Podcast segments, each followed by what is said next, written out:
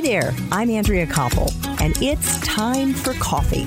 The podcast where you get to hear firsthand what the jobs and careers that interest you the most are really like. Hey there, Java Junkies. Welcome to another K Cup mini episode of Time for Coffee. By the way, K cups come in three sizes single, double, and triple shots, or roughly one minute, five minutes, or 10 minutes in length. So if you don't have time to throw back an entire caffeinated career conversation, these K Cup mini episodes of T4C can give you a quick caffeinated fix, whether you're on the go or you only have a few minutes to binge. So grab your mug and take a chug, cause it's time for a caffeinated career double shot K Cup with my guest, Steve Herz. So let's flash back to when you were in college, Steve. You went sure. to the University of Michigan, which, P.S., is one of the top schools in the country, and you majored in political science.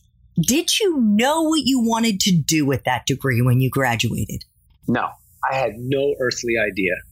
I was a guy who went to the University of Michigan for two reasons. One, I wanted to be a sports journalist. I was the editor of my high school newspaper sports department, and I wrote a local column in the local Long Island newspaper. And I think if you ran into guys I went to high school with to this day, they'd say, "Oh, what newspaper does he write for?" You know. So that's what I went to Michigan for, and I also went there because I had two older brothers that were there, and it was a school that I frankly fetishized. I loved the fight song and the football team, and then after two years of college, I realized I didn't want to be a sports writer anymore. So I kind of had a midlife crisis at the age of 20 well, there's a great data point for you. You're probably aware of this, but 75% of college students change their majors while they're in school. All right, I'm in the majority. You are in the majority. I never heard that before. Thank you. Yeah. So you went straight into law school. You went from Michigan to Vanderbilt University and you graduated with your JD. What was your first job out of school when you graduated? And how did you get it, Steve? Well, I worked as a summer associate at this law firm in 1990 for Curtis Mallet Prevost. It was a school that recruited on campus after my first year at Vanderbilt. And I got the job through that on campus recruiting. And this is the story I recount in my book, the summer of 1990. At the end of that summer, the partner who ran the, the program, the managing partner at the firm, pulled me aside and he said, Look, you know, it's a very big thing to give someone an offer, which is the norm that you would have a job coming out of school after that summer. And he said, We're not giving you a job. We don't think you should be a lawyer. We think that you're just really not cut out for this. And that is where my life took another dramatic turn at the age of 24 when I realized I really shouldn't become a lawyer. And then I went and got my first job really in the talent business was working for a small agency on Long Island called Play Pro Sports Management. And that company really didn't get off the ground. It was a, it was a fledgling operation. And then this girlfriend that I had in law school,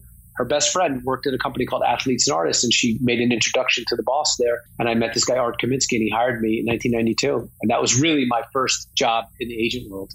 Well, I just want to pick up on the schmuck who told you that you shouldn't be a lawyer because I mean, first of all, I call him a schmuck, but maybe he did you a huge favor. No, no, no, no, no, no. He is the furthest thing from a schmuck. I have to defend him. His name is Turner Smith.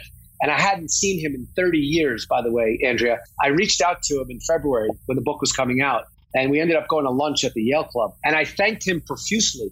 I think he's one of the greatest people that I've ever met in my life. He did something that nobody would do. He totally really got to know me he knew this wasn't the right field for me, and he had the courage to be honest with me. He really did. And I think he's a hero. I wish there were more people like him. So this, this is really to the title of your book. Don't take exactly. yes for an answer. He gave exactly. you the no. He did. He did, and he didn't have to. He could have just bullshitted me. He could have just given me some bullshit perfunctory language like, you know what, Steve, we just didn't have space for you. You're great. It wasn't you, it was us our business is taking a downturn. He could have said anything to me, but he didn't. He was brutally honest with me in a very, very kind, decent way. And he changed my life, thankfully. Thanks for tuning in to this K Cup mini episode of Time for Coffee. If you want to listen to our entire caffeinated career conversation, please check out the show notes for this episode. Thanks so much for listening to Time for Coffee, where the professionals in the jobs that most interest you always have time to grab coffee 24 7, no matter where you live. I have one quick favor to ask you. Remember to rate, review, and subscribe to Time for Coffee. Thanks so much.